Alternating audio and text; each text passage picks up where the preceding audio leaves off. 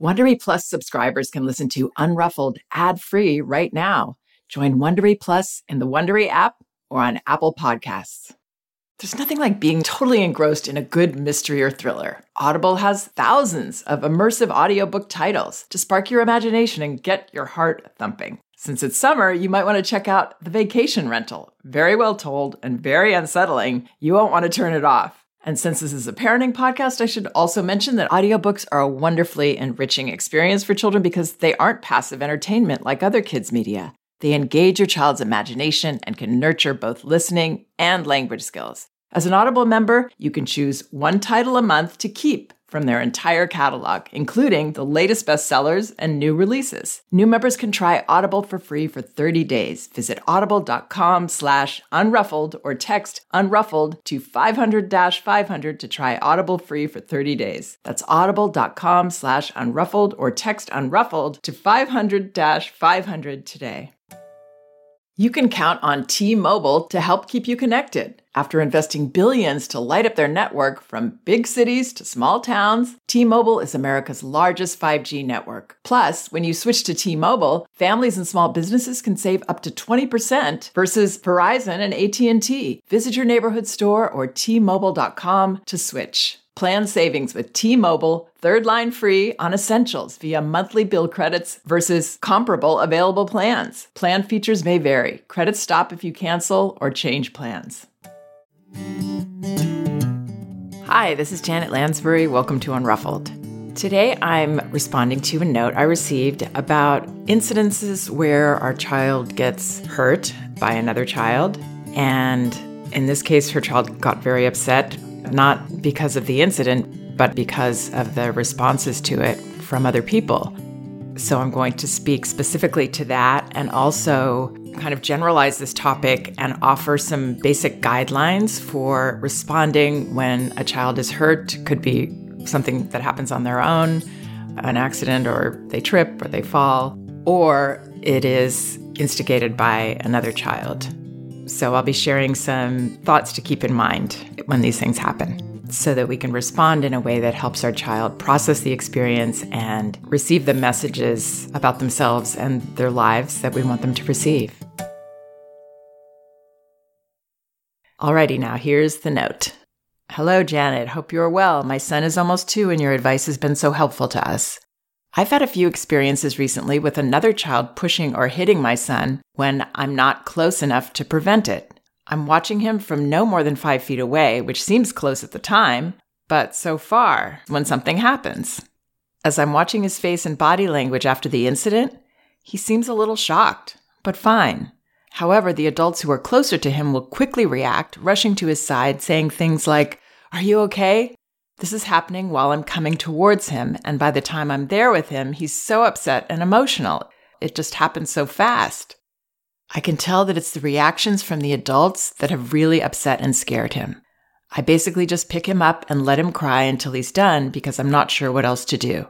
I hope to prevent this from happening again by being closer, but it's so hard to guarantee that I will always be able to prevent incidents like this. And I can't control other people's reactions. My question for you is in those instances after the pushing and reactions have already happened, would you handle the situation any differently? Any thoughts you have, I would be honored to hear. We appreciate you. Okay, so thanks for all those kind words of appreciation. I love this mother's instincts. It sounds like she is observing, tuning in, and really seeing her child. So she's getting a very accurate perception of what's going on with him.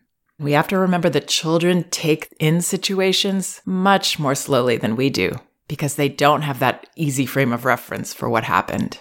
They're just learning about everything in their world and what goes on. And I'm sure she's correct in that maybe at first he is, she says, shocked, but shocked is even too strong a word for what children feel. Sometimes it's just surprised they are startled. So something happened, ouch, but it sounds like it didn't hurt a lot. And then he's absorbing adults who, out of their concern, these instincts people have are positive, of course, but they're rushing in, indicating to him that something upsetting just happened. And that's kind of scary. All this energy around him, like something went very wrong there. So then he's responding to that and getting upset. So, yes, this mother is spot on in what she sees here. The only thing about this experience that I might adjust a little for this parent is where she says she basically just picks him up and lets him cry until he's done because she's not sure what else to do.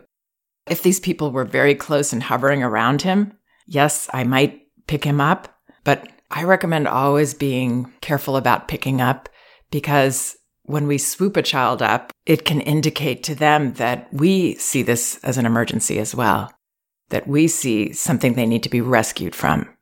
So I wouldn't do that unless people were so close and in his face that really that's the only way I can extricate him and help him to process and have a moment around this. What I might do if I didn't feel I needed to pick him up right away is on my knees next to him or squatting down, say something like, Wow, yeah, there's lots of people concerned about you right here. And I would be looking at him acknowledging that, open to his feelings that he has a right to have and needs to express. I would just be there for him to let him share with me while I'm also acknowledging what's going on and his feelings around it. But if everybody was really all over him and I couldn't get any space there with him, then I would pick him up and say, let's go over here. I want to bring you closer. And then we would go wherever, you know, was comfortable. And then I would, at that point, do that acknowledging to whatever feelings he had. And then when he seemed to recover, that's when I might say, I saw what happened. Another child came by and pushed. And if I had seen where that came from, I might say, it seemed like you were in his way or her way, or it seemed like they were running around and they pushed. I don't know why or it seemed like they wanted the toy that you had, so they hit you. I would give that information if I had it so that my child could have a chance to understand what happened here. And interestingly, children actually do seem to understand that other children sometimes hit and push because they have those impulses themselves. This is what I've noticed working with groups of toddlers for many years. And they forgive because they can, on some level, empathize with that. And that's not to say that I would expect my child to do that, but I wouldn't come from a place of saying that child is bad, although what they did is wrong. I wouldn't demonize that child because what that can do is actually make our child feel, oh, there's a lot of judgment going on here. And when I do those things, I'm going to be seen as bad instead of a child with an impulse that got away from him or her. So these are all reasons for us to dial back and try to regulate our own emotions around these incidents. There are a lot of reasons that we might react more emotionally, like these people around this child did. Maybe we see young children as very helpless. We don't see a capable person there. Or maybe we've just had a really rough day. And if this happens to our child, especially, it's like the last straw you know, it just hurts us and it triggers something in us. Or it could be that we want to show that we care and we feel that that's the best way to do it. Or if it was our child that did something wrong, we feel guilty and so we're kind of overdoing it. All those things make sense and they happen.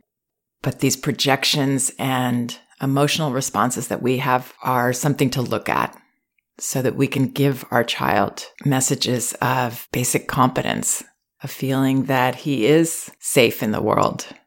Yes, we'll be there to protect, but he doesn't need to be rescued and overprotected.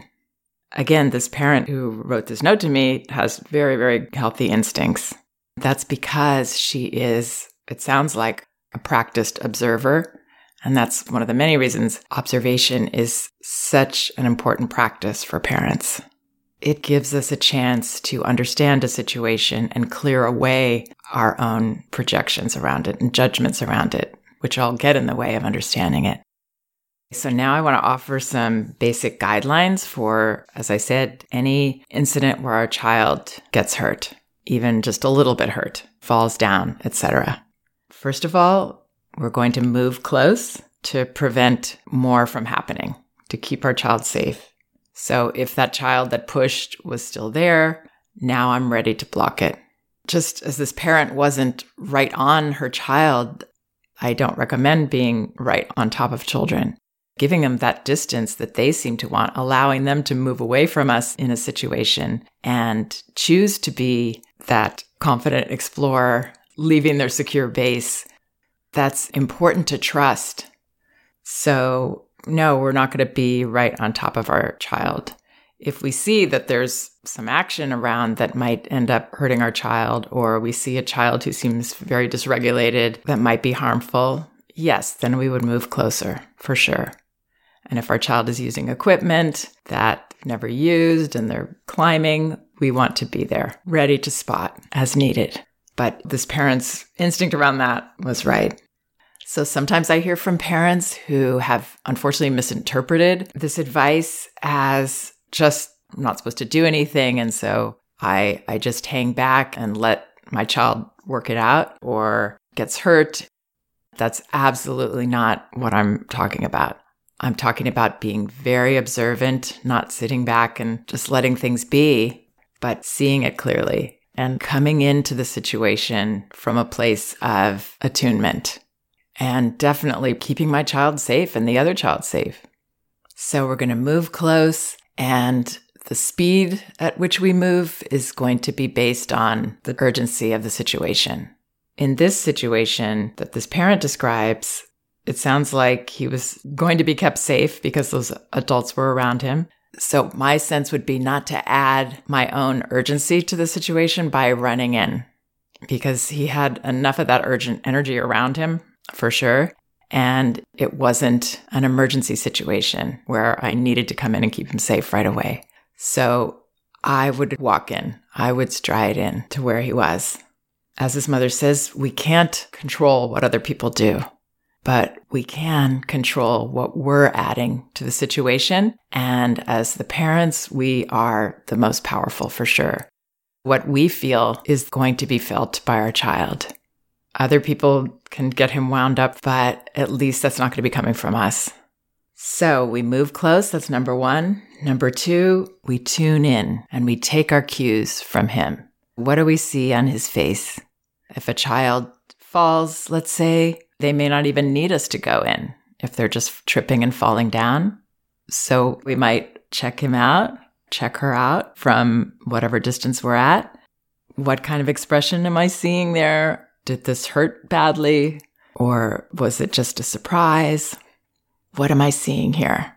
Taking my own worries out of the picture if I can, just seeing. There I might say, Whoa, I saw that. You fell. Are you okay? I'm going to tune in. I'm going to acknowledge if my child was crying or if I saw that it was a, a bigger fall. Ouch, it looks like that hurt. And now I'm going to be coming closer. My goal is to be responsive rather than reactive. Third thing I would do is acknowledge whatever feelings my child has. In this case, with the adults around him, he's upset. I would say, Yeah, I see there's lots of people around you. They're concerned. Or if he was reacting to being hit or pushed and he was getting upset around that, then I would say, Oh, ouch, you got hit. That really hurts. I might ask if he's okay, but I'm not trying to talk my child out of their feelings or tell him he's okay. Getting to cry about something or be upset about something helps us to feel better and move through it. Feelings are healing. And then the fourth step that I recommend is where we say what we know. And this is when our child is starting to calm down on his own. So he's able to hear this and this is also another reason not to swoop children up out of situations when they fall down, because then my child has totally disconnected from what just happened. They've just been rescued into this other place. They don't even know how they got there or what happened. And they can't learn anything from that. But when our child is starting to calm down, we can say, ah, this step. And we're pointing to it. You didn't see that. Or it looks like you tripped on that stick there and that made you fall. Ouch, that really hurt, huh? And you'll see children when you've responded this way, Even infants that aren't using expressive language will look back and point at what happened. It's really interesting. And it helps children to, of course, understand what just happened, get that clarity, and feel empowered by that knowledge. It helps them to recover and to feel more confident generally about everything they do. So, that little moment of going over what happened, just a moment, always trying to stay tuned in to how our child feels about it. If our child feels like it's nothing and he's just moving on, then we don't want to hold on and make a bigger deal out of that. Let's say he trips and he just gets up and keeps walking and doesn't even look at us. We're not going to call attention to that. Again, it's that tuning in to our child. What do we see? What is he looking to us for? Does he want to share an experience with us? So, those are the four basic guidelines. There is another one, though, when children do this marvelous thing that we can take the wrong message from sometimes as parents. A child will sometimes want to keep going over an incident. Even a child, again, who doesn't have that much expressive language. Let's say it was a woman who was having this strong reaction to him getting hurt by the other child. Then he might say, lady, scared. Something that indicates to us that he's talking about that. And what I meant about parents sometimes getting the wrong impression is that it can seem to us like, oh, yikes, he's traumatized. He's so upset about this still.